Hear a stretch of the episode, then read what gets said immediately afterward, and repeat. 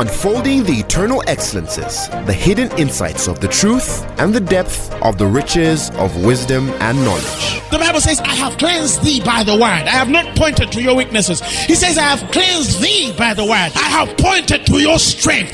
And this is your strength, that I am Christ in you, the hope of glory. The glory of freedom, the glimpses into eternity. The gospel is not supposed to be an assumption.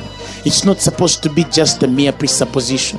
Truth is older than language, but the word of God is way deeper than any human language. And now, Apostle Grace with the word. Today, I am provoked by God to teach something concerning discerning the harvests. The harvests. Okay? Discerning the harvests. That's an interesting conversation I want to have with you today. Because with discerning the harvests comes the wisdom to receive, to function in, to walk in, to get a hold of all that God has promised you. You see, we have people who say, ah, you know, do you think you're going to get everything God has promised? What does the Bible say? The Bible says that all the promises of God in Him are what? Yes, and amen to the glory of the Father. All the promises of God in Him are yeah, and in Him amen, and to the glory of the Father. What does that mean? It means that God has intended for you to live in, to walk in, to function, to get a hold of, to receive all that He has promised through Christ. Somebody shout hallelujah. And the Lord started to show me a wonderful revelation of designing the harvests. And I'm going to show you how to design, to seize, to get a hold of, to allow the harvests that God has prepared ahead of you to work for you. Somebody shout hallelujah. We have read before in Genesis 8 22 that while the earth remaineth, seed time and harvest, cold and heat, and summer and winter, and day and night, they shall not cease. Seed time and harvest. Seed time and harvest. Seed time and harvest. I've repeated that three times for emphasis.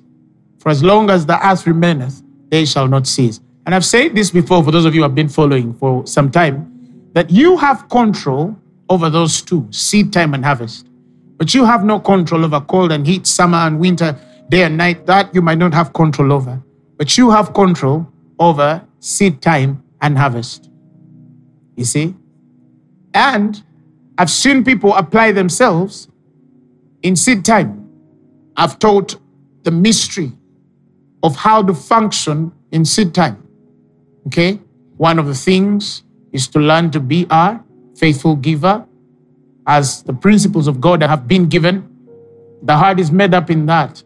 It's not a coercion, it's not out of necessity, it's not manipulated, it's not out of the deception of God has told me you should what you have not heard from God to do. But there's even a deeper one. The Bible says in Luke 8 11 that the parable is that the seed is the word of God. So the Bible says seed time and harvest. Most importantly, this is the most primal. This is the deepest one. This is the principal one that the seed is the word of God. The other things that we call seed in our giving are secondary. Our primary one is the word. You see? Now, you have a believer who sits in a sermon. Some of you are faithful in the word. You don't miss your Thursdays. You don't miss your Sundays. You don't miss your devotionals. You don't miss your conferences everywhere you are. Of course, we have those ones who listen once in a while, who pray once in a while, who attend service once in a while. You know, they're like that. You see? And if you're that kind of person, take your salvation serious.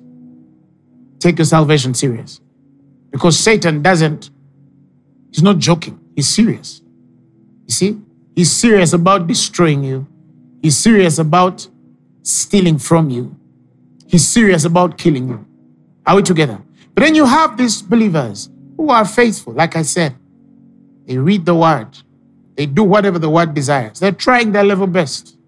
I've not missed this, I've not missed that, I'm there. You see, this is seed time. I'm applying myself to the word, but I've not yet seen the results of what I apply myself to every day. I have not seen the results of what I attend every day. I've not seen the answers of the things that I've listened to every day. What am I missing, Pastor? I see my neighbor, it's working for them. They're married. I see my neighbor, it's working for them. They got a job last time. I see my friend, we go to church together. And the other day I heard she got this wonderful, you know, contract and then she's earning billions and billions of shillings or millions and millions of dollars. And I've seen it myself. The other day, church member came and showed me a contract. My jaw dropped. I had to put it back because I knew who she was a few years ago. And I was like, this is the gospel. See, but I also recognize that there are people out there who are still trying. They're trying their level best. Or perhaps you also have had results in your life, but you quite have not seen what you feel. You see, we also have that class of people. Not that the Lord does not bless me, but I feel there is more. Not that the Lord has not prospered me, but I feel that there is more. Not that the Lord has not used me, but I feel there is more. Seed time, I'm seeding. I'm giving my time. I am speaking the word, confessing it. It's part of seed time. I'm listening to the word. I put the sermons on in the car, in my house, every time. I'm there. I'm sitting. I'm giving physically. I'm helping the poor. I'm doing all these kinds of things, but I don't see a harvest as I should. I want to give you some wisdom. And it begins with this indisputable law that there cannot be seed time without harvest. The question is that why is it that some of us do not see harvest even when we have seeded? Some people say, oh, you know, if you plant, you will reap. And that's true. But anybody who has lived long enough bears witness that there are people who have planted seed in the ground and it has not grown. Because there is a deeper conversation of the conditions, the circumstances under which you have sown this seed. Isn't it? If you get a seed and put it in a stony ground, what happens? It's true you planted. You see? You put it in a stony ground, what happens? It will not have enough roots if it will bud. You see? And eventually it will die. You see what I'm saying? You cannot get a seed and put it on concrete or plant it in concrete. It's also planting. But the circumstances are important. Some of us went to school and did germination. It's primary science. You remember? Conditions necessary to make a plant grow. What were the conditions? Light. What's the other condition? Water. What's the other condition? Aha. Uh-huh. You see? All of those are elements. Like it is in the physical world, so it is with the spiritual world. There are things in the spirit realm that, like for the seed in the physical, are like water, are like light, are like the ground. You see what I'm saying? Those are typifications. So, yes, I sow, but I don't see the reaping or the harvest. Now, when you go back, biblical history, let's go to Jewish culture.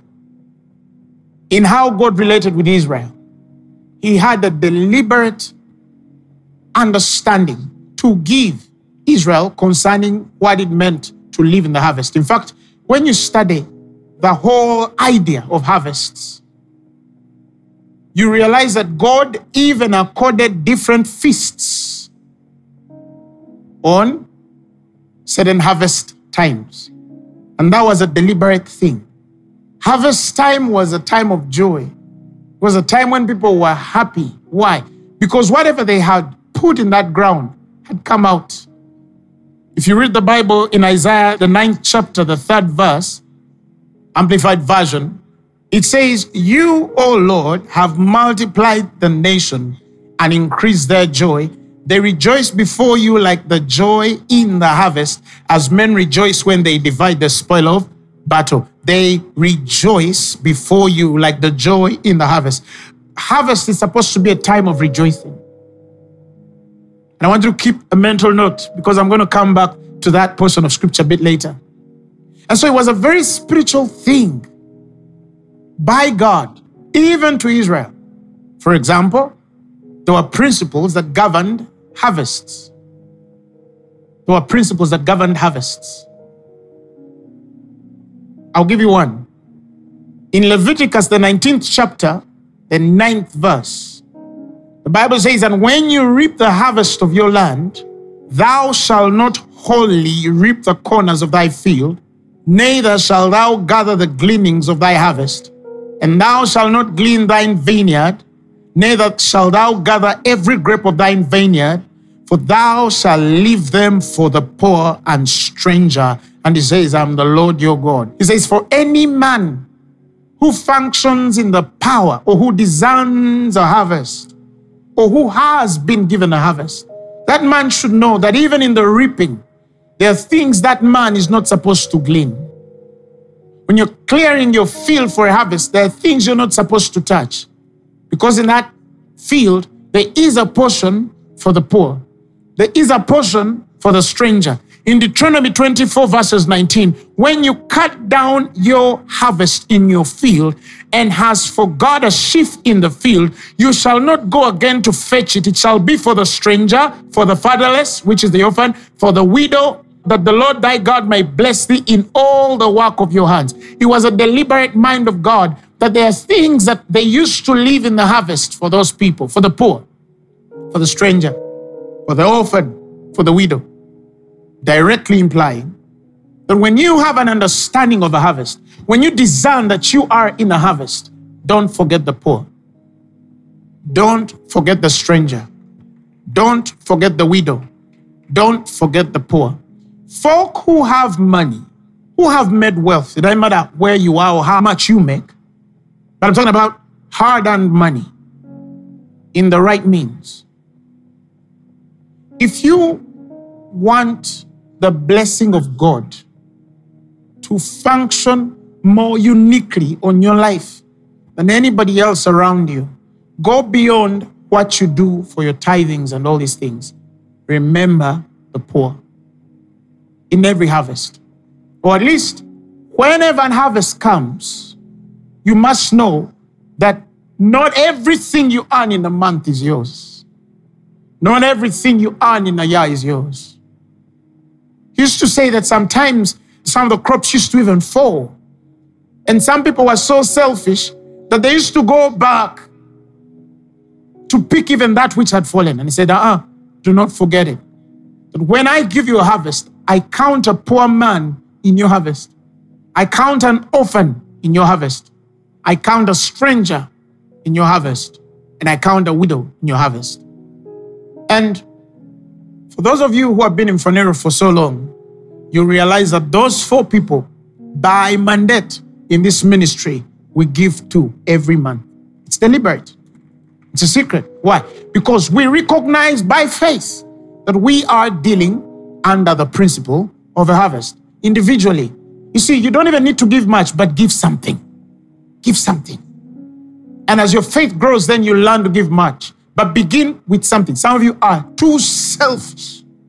Do you want to know one of the signs that proves that you're selfish? Can I tell it to you?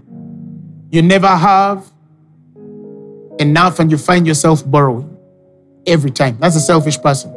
Some of you, you're so indebted. Your debt is too much. So you ask yourself, how did you get into that place of debt? You're a giver, God should have multiplied your seed. You see what I'm saying? If you do the principles, there are things God will not, or at least if there is a debt on your life, you should be able to finance it effortlessly. I know people who are earning less than how much is owed. I pray for you. May God help you. It's not an easy life. Somebody shout hallelujah. I'll give you another principle. Leviticus 23, verses 10.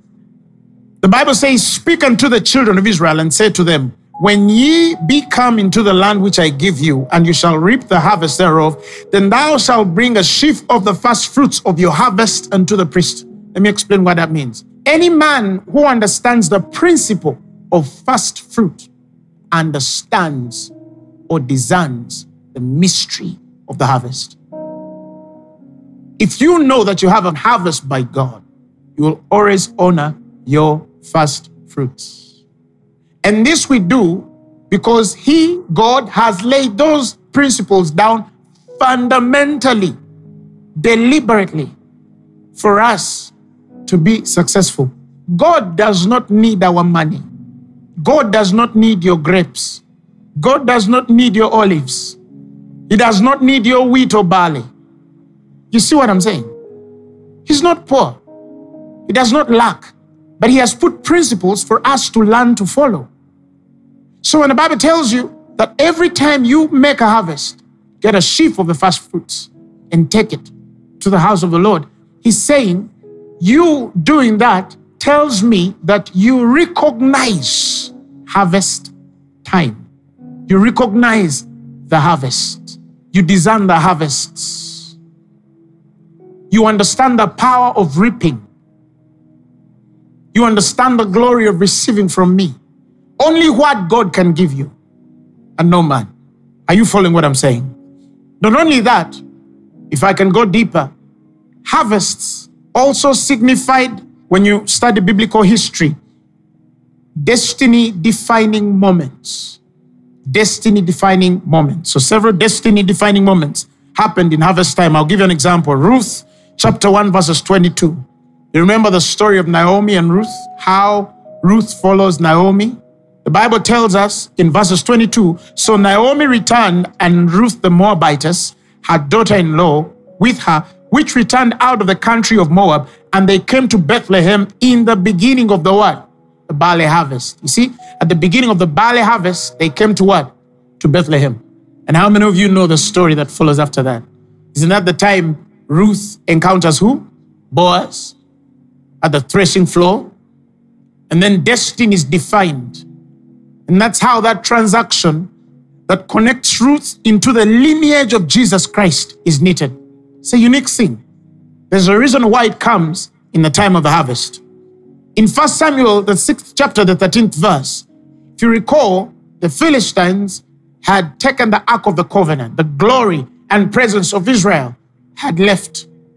And so eventually it became disaster and death to them. And then they surrender and say, We need to return this ark. The Bible tells us in the 13th verse, and they of Beth Shemesh were reaping their wheat harvest in the valley, and they lifted up their eyes and saw the ark and rejoiced to see it. You see, that was a very defining moment of destiny for the nation of Israel. Why? Because the presence of God had returned back to Israel. If you're a student of the word and continue to study, you can see many, many, many, many experiences upon experiences when God defines destinies in the times of harvests. Somebody shout, Hallelujah. So, to teach about this, to emphasize about this, is more than just understanding how it works, but how to apply ourselves such that wherever there's been seed time in word confession, in whatever you've been hearing, in your giving, you might see some sort of what? Harvest. Why would God, like I said in the beginning, position harvests in times of feasts? How many know actually that the Passover feast happened in the time of the harvesting of barley? Then seven weeks later was the Feast of Pentecost, which also happens in the harvest of wheat. So grain began all through from about April until about July. And then in August, we see other feasts as well follow Feast of Tabernacle and the rest. And in August, it was fruits and a few vegetables, all through to September. The first months of harvest were grains. And God accorded the major feasts within the times of harvests because feasts are inseparable to harvests. Somebody shout, Hallelujah. And then I start to see this mystery in the New Testament dispensation, in the Acts chapter 2, if those of us who know it, in the day of Pentecost, as it had come, when all of them, the Bible says, were in one accord and in one place. And I don't want you to forget that, like I said, Pentecost happened in the same time of the harvest of wheat. You see? Don't forget that. So, in the day of Pentecost, the Bible says when it was fully come, there must have been a harvest. The Bible says they were all in one accord, and suddenly there came a sound from heaven as of a rushing of mighty wind, and it filled all the house where they were sitting, and they appeared unto them cloven tongues of fire, and it sat upon each of them, and they were all filled with the Holy Spirit, and began to speak with other tongues as the Spirit gave them utterance. Then you ask me, where are you going? Okay? First, underline that the infill of the Holy Spirit, as regards to how we understand the New Testament experience, happens in a time of a harvest. Now, let me open this up for you. In Exodus, the 23rd chapter, if you read from the 16th verse, God tells the children of Israel, and the feast of harvest, the first fruits of thy labors, which thou hast sown in the field, and the feast of ingathering, which is in the end of the year, when thou shalt gather in thine labors out of the field, thou shalt what? Shall do. The Amplified Version says, You shall keep the feast of the harvest, which is what? In brackets, it has Pentecost, acknowledging the first fruit of your toil of what you have sown in the field. And third, you shall keep the feast of ingathering, the Booths or tabernacles at the end of the year when you gather in the fruit of your labors from the field. Now, I want you to underline in your head that word called, you shall keep the feast. You shall keep the feast, the harvest, which is Pentecost. And then fast forward, okay, to where I was at in the book of Acts. The children of Israel are filled with the Holy Spirit, baptized the disciples as they were in the upper room on the feast of Pentecost, which was a harvest of wheat, significantly. And then the church begins as we know it. Jesus is ascended. The disciples do their work. Paul comes through and many other people that come through. And then the church goes through some sort of persecution. Why? Because they were breaking the order of Rome. And from Nero to Diocletian, 10 emperors that follow after the ascension of Jesus Christ all persecuted the church of Jesus Christ and wasted it. The church went underground, they hid in the catacombs, some were burnt at stake, killed, falsely accused, you know, of uh, eating human beings, and many other things happened. It was a very hard time for the first 70 years after the ascension of Jesus Christ, AD.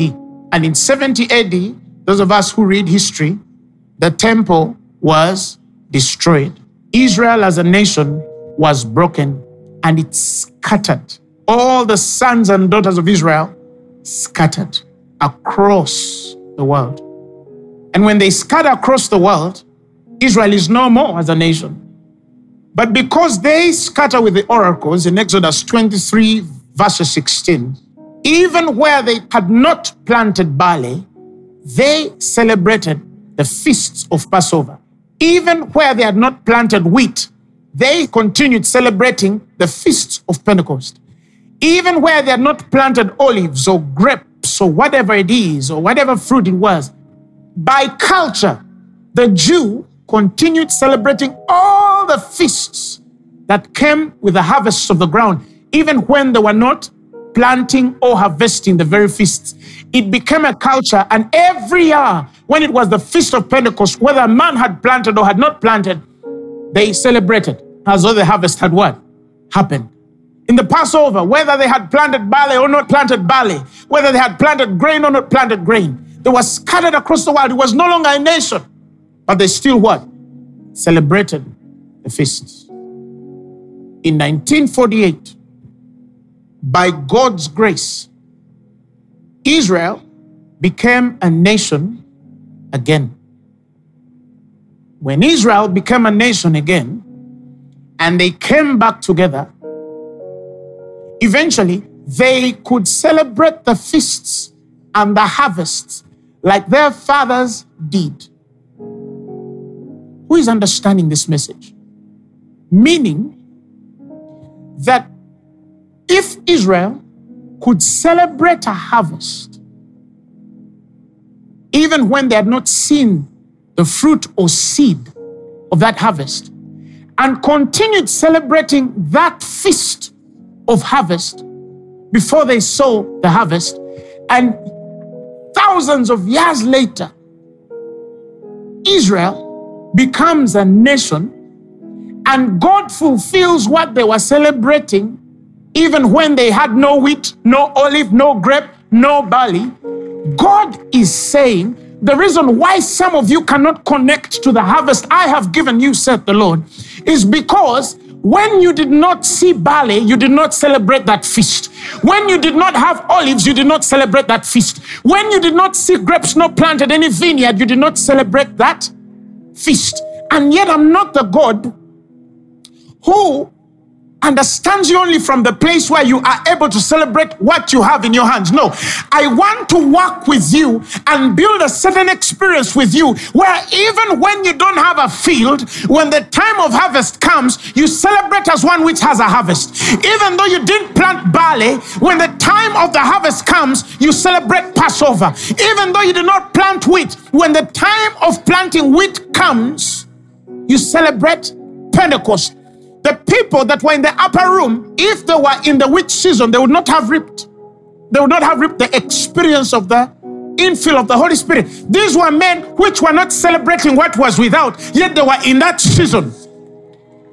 And God chose to visit them in that season because He was not in what they were doing physically, He was in what they were celebrating spiritually.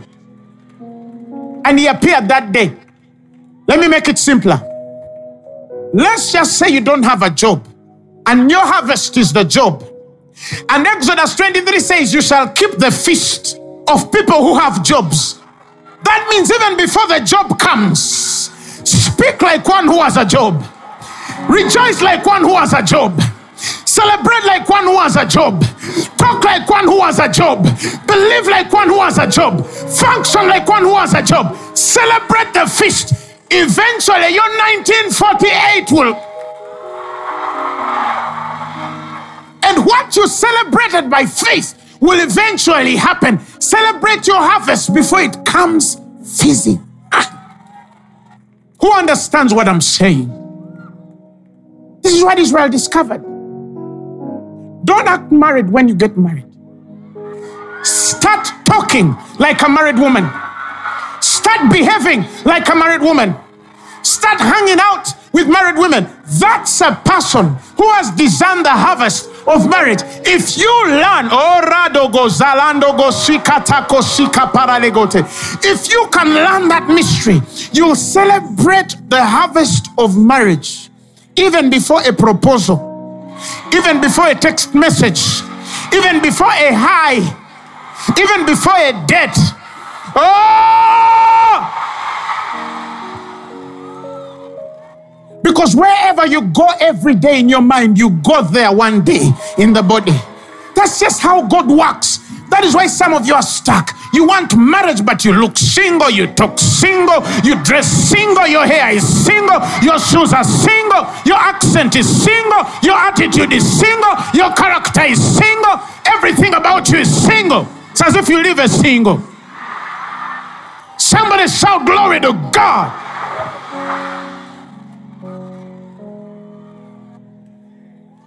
If you know that you are blessed by God, that you are a wealthy man, you should not have a minimum wage ethic. Give me my balance. You'll give me my balance. I, you'll give me my balance. I know it is 200, but it is my money. And then you get into a taxi, and then they say, born again believer, punching with somebody else. Why? Because the guy has refused to give you back your change. You want your 200. Oh, they might even remove your eye. What is 200 shillings? What is 1,000 shillings? Ask your neighbor Do you design your harvest?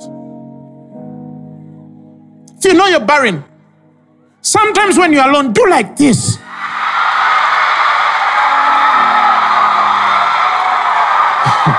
The Bible says the gospel is foolishness.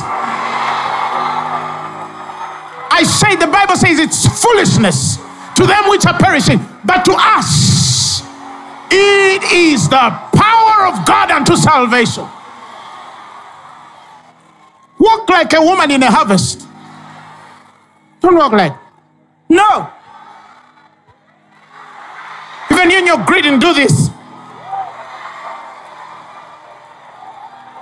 And then people will start asking, Are you pregnant? And then you ask them, You're asking?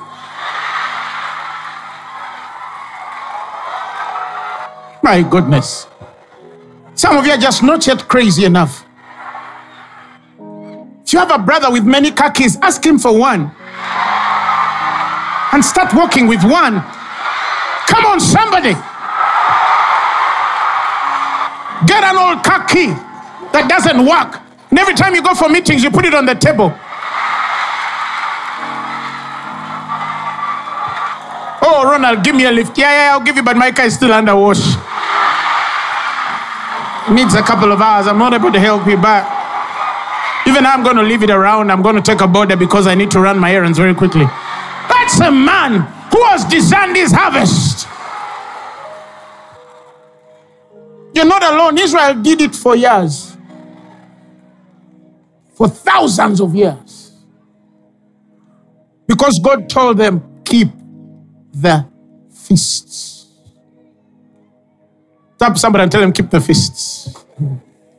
Some of your conversation shows that COVID buried you. Even when they start talking, ah, COVID, we never survived. Why? Because you lost your job? You think heaven stopped functioning? No. Heaven is still functional and is still releasing blessing upon blessing upon blessing. Just keep your feasts. Rejoice in the Lord. Let's go back to Psalms. Let's go back to Psalms. You remember what I spoke about? I told you keep a mental note there. He speaks of the joy in the harvest, rejoicing as one which is in the harvest. That means don't lose the joy of someone who has, even when you don't have yet. Apostle, I don't have fees.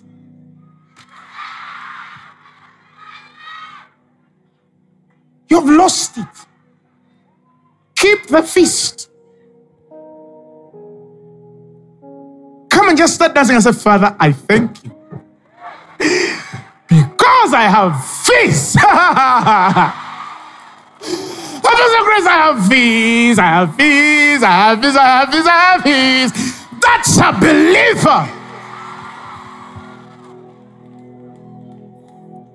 Don't carry the sadness of people who fail to go to school. That's conflicting to the spirit realm. Keep your feast. Maybe you made a loss. Yes. But you still have your suits. Put them on. Spray yourself a little bit and walk in tongue like this. Oh, we had you made a loss. Which one? No, no, we had you lost about a billion shillings. Ah, that's nothing. I have way more. to even laugh a bit. Even when you don't have money in your pocket. Keep your feast. You know, some of you are serial narrators of calamity. When you start telling people your problems, it appears like a, a movie with seasons. Season one. Then I went to Matiana, and then there, can you believe they even fired me? Oh, sorry. As though that's not enough. I said, uh, and hmm, at that time, then somebody called me in Guru. And then I tried. I wish some of you understand. People are not interested in news stories. They don't even care. You think they do, but they don't. Think it's worse for those of us who know God. Even bores the more. I hate listening to some stories. And then they fired me. And then after that, my husband left. What do you want? I usually ask them. Because nothing you're narrating is going to take away what? And the God you come to receive from through Apostle Grace already knows it. Why don't you just tell a man of God what you want? Some of you think that by narrating your problems, you've made a good prayer request. You confuse prayer request with narrating your problems. Somebody's still saying, and then this one, and then this went, and then after that, this went. Okay, what do you want? Wait, I'm still finishing. And and some of you don't know. Let me tell you something. Every time you're telling about your losses in life, you know what's happening in hell? The way miracle happens and you scream. That's how talking about your problems is in hell. Every and then they robbed all my money. And then the guys in hell scream. Then they even give each other high five. Some demon touches his friend and does man, you're deep. Come on, give me a high five. So some of you, you are serial narrators of calamity. You know how to tell your problems well. And then after that, this happened. I think that enough, apostle. I'm still. Te- what do you want? I want all my family back. That's what we should pray for. Because nothing you narrate is going to bring anything back. Nothing. So, uh huh. So what? Now you've told me. Am I God? No. God knows everything. Get straight to the issue and say, Command this, speak into this. I want this. That's what you want. The Bible says, Make your requests known unto God. He didn't say narrate your problems. He said, Make your requests known unto God, not your problems. Even when you go to God, don't start, but God, you even see. Now, if my wife has left me, what am I going to do? What's wrong with you? Make your requests made known to God. That's all He wants. Praise the Lord. But again, when you read Philippians, He says, with thanksgiving. Eh? Because you shouldn't lose your fist. No, no, let's read it again. Be careful for, but in everything by and with, let your requests be known unto God. He did not say, make your requests known unto God and then thank. He said, with thanksgiving, let your requests be known to God. Who has understood the difference? Put up your hand if you have understood it. Thank you. So it means that when you go to God, don't say, Give me a car. Made request. Thank you because you've given me a car. Thank you because. No, no, no, no. With thanksgiving, let your requests be known unto God. Because even when you're requesting, He doesn't want you to lose the feast. He wants that joy to come through. He wants that thanksgiving to come through because every feast is a thanksgiving. Come on, somebody. He wants you to say, Father, I thank you for my car. I thank you because it is red. I thank you because it has tan seats. I thank you because it's automated. I thank you because it's a model 2022. Oh, that's a man praying. But then we have Christians telling God, remember me. What demon is on you that God can forget you? Holy Ghost, what demon spirit is on you that God can forget you that you're in the world? No, no, some people pray those prayers. Remember me. They even sing songs. You remember me.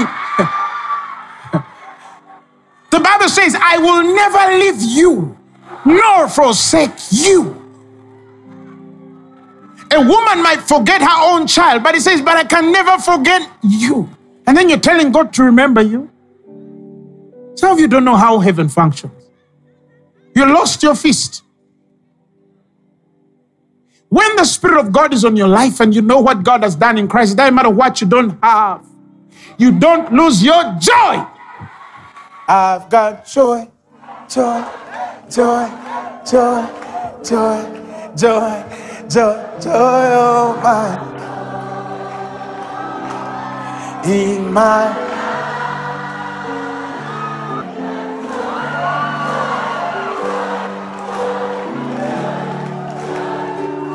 joy overflow in my life. Come on, we're gonna sing again. I've got joy, joy, joy, joy,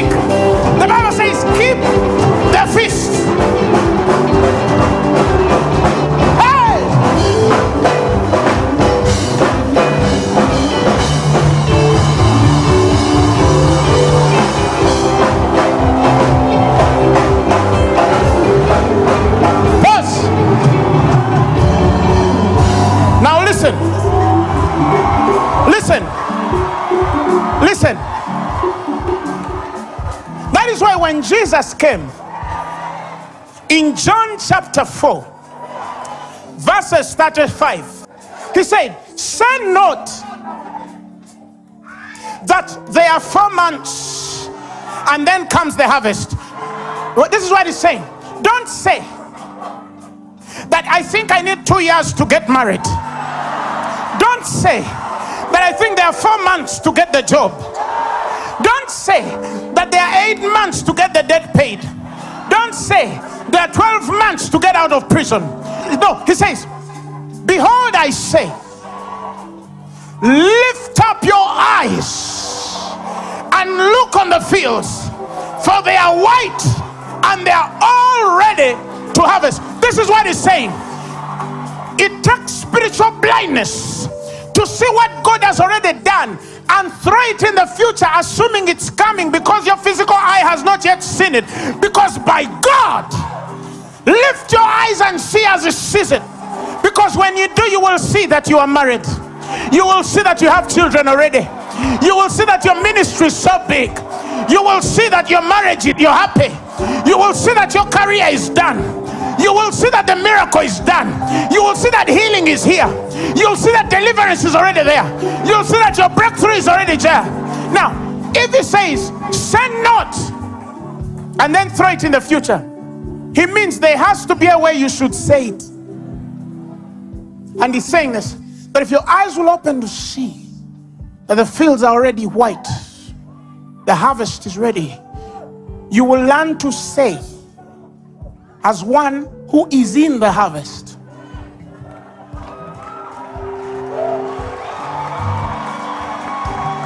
I've got joy, joy, joy, joy, joy, joy, joy, joy overflow. Now, that's like one in the harvest.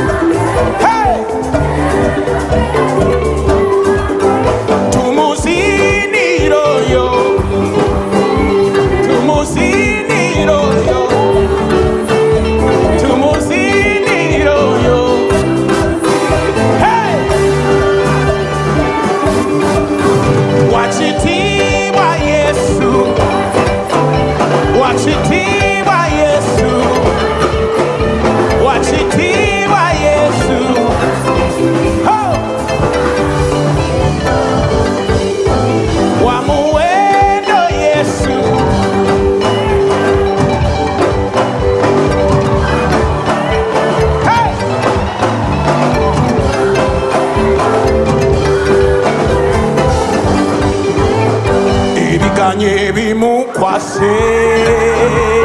Ya yesu yabisobola. Oyo abimanyi totya jangu cyari entalo zo yimbe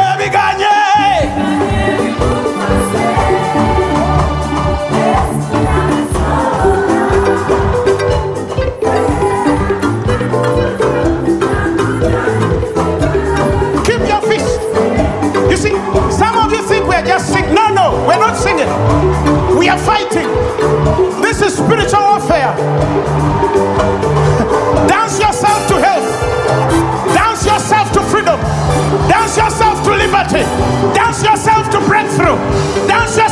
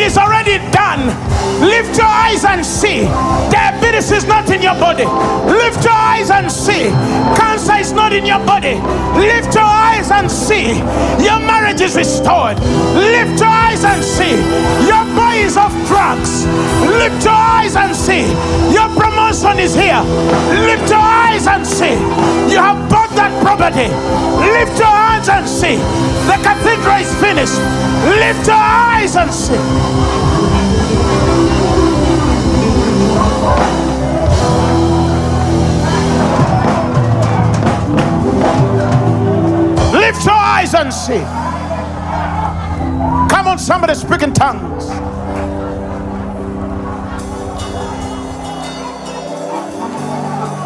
We will not forget our feasts. We cannot forget our feasts. One day the world will see what you are singing over. One day they will see why we danced. Like one man said, when they saw them dancing, they called them to be madmen because they were not hearing the music. But we hear sound telling us it is done, it is finished, it is finished, it is finished, it is finished, it is finished. It is finished. It's finished. Sharararagoteko shataba.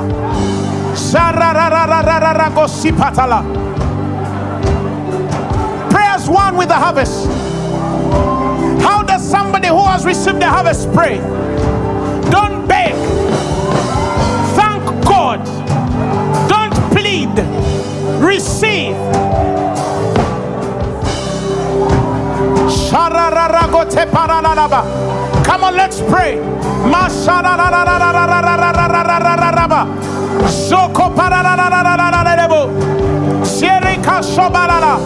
I know it is finished. I know it is finished.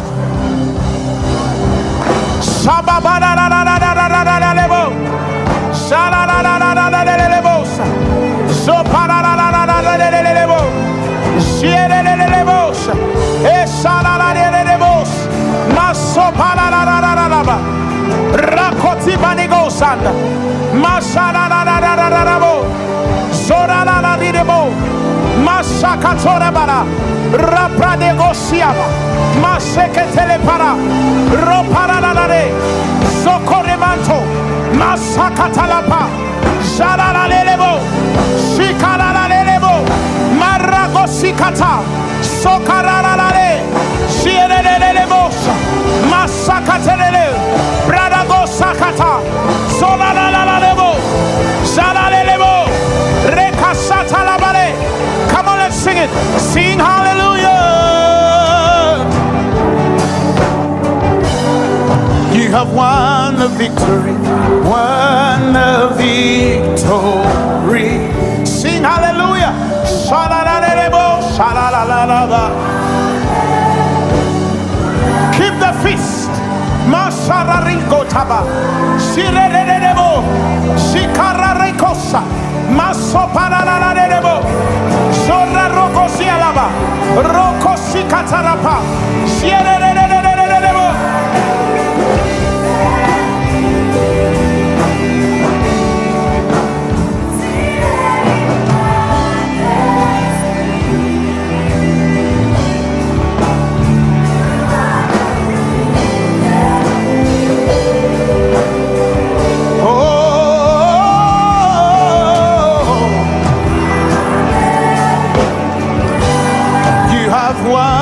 victory.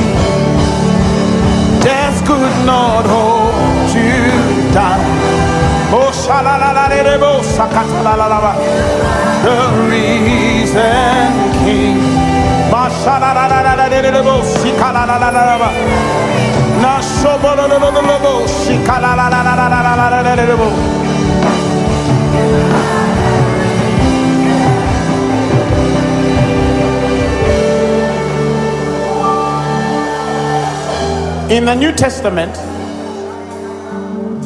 in the New Testament,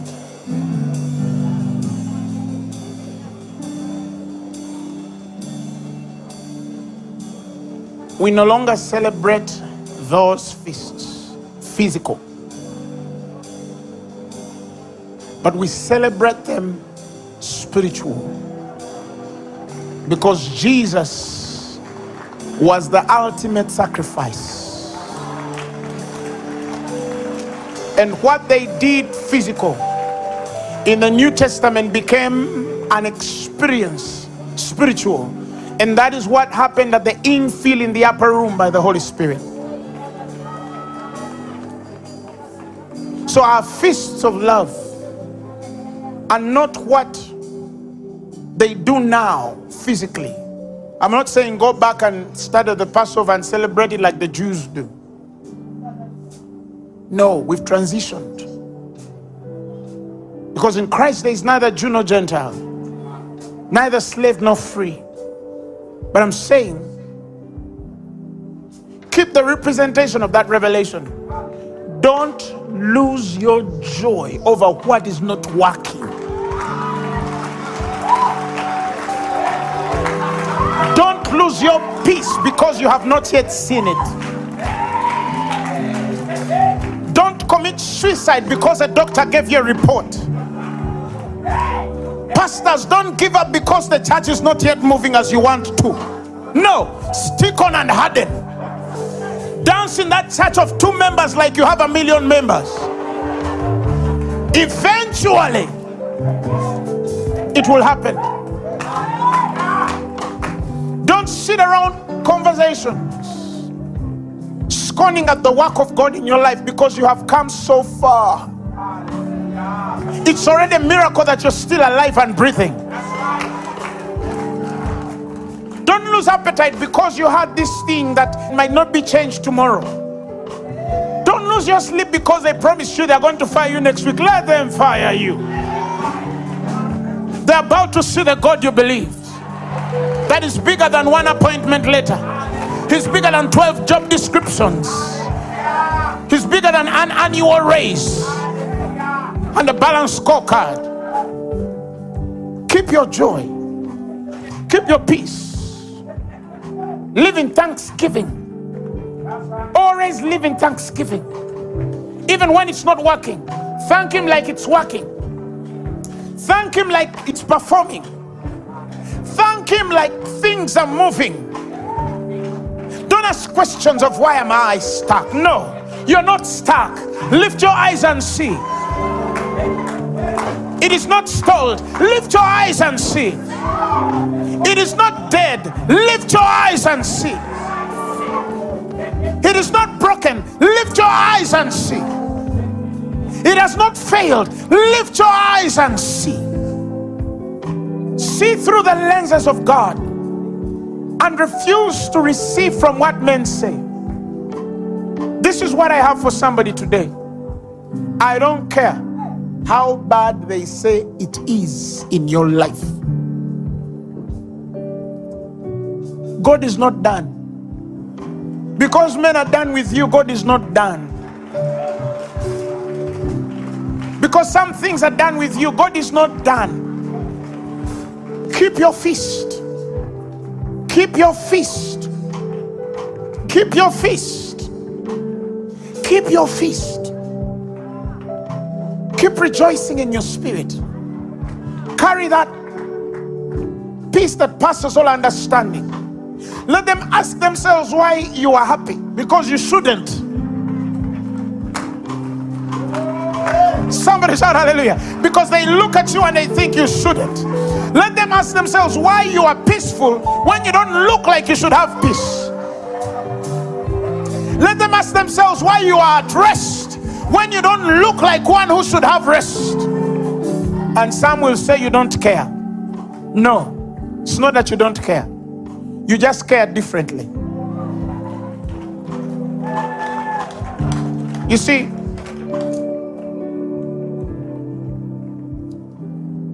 I have had moments in my personal life, and the Lord is my witness, where I've separated myself from everybody my wife, child, and everybody.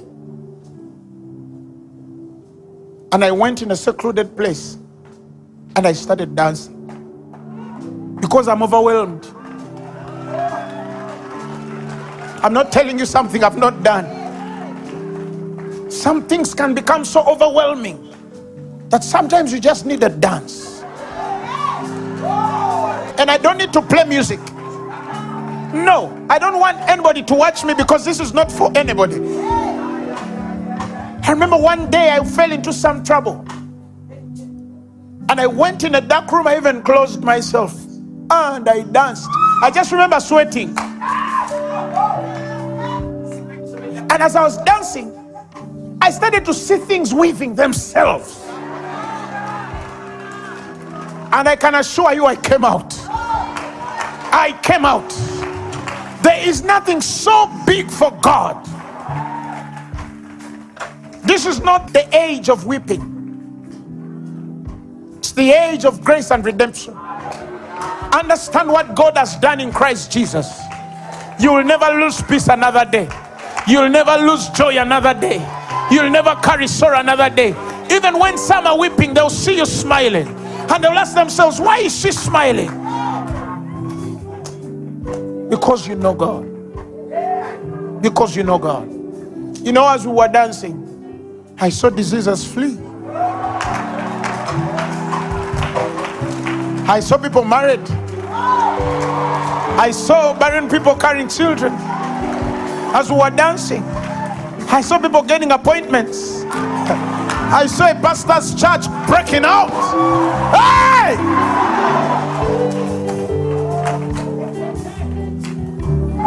I saw people healing. If you're healed, put up your hands. See, look at those hands.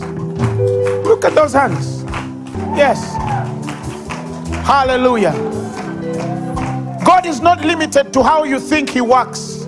Uh uh He can walk through the craziest thing, the craziest thing you could ever imagine, and He can choose to reveal His glory through that.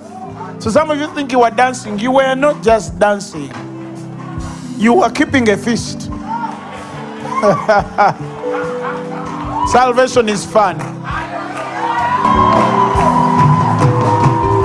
If you are there and you've never given your life to Christ, welcome to the greatest feast in the world.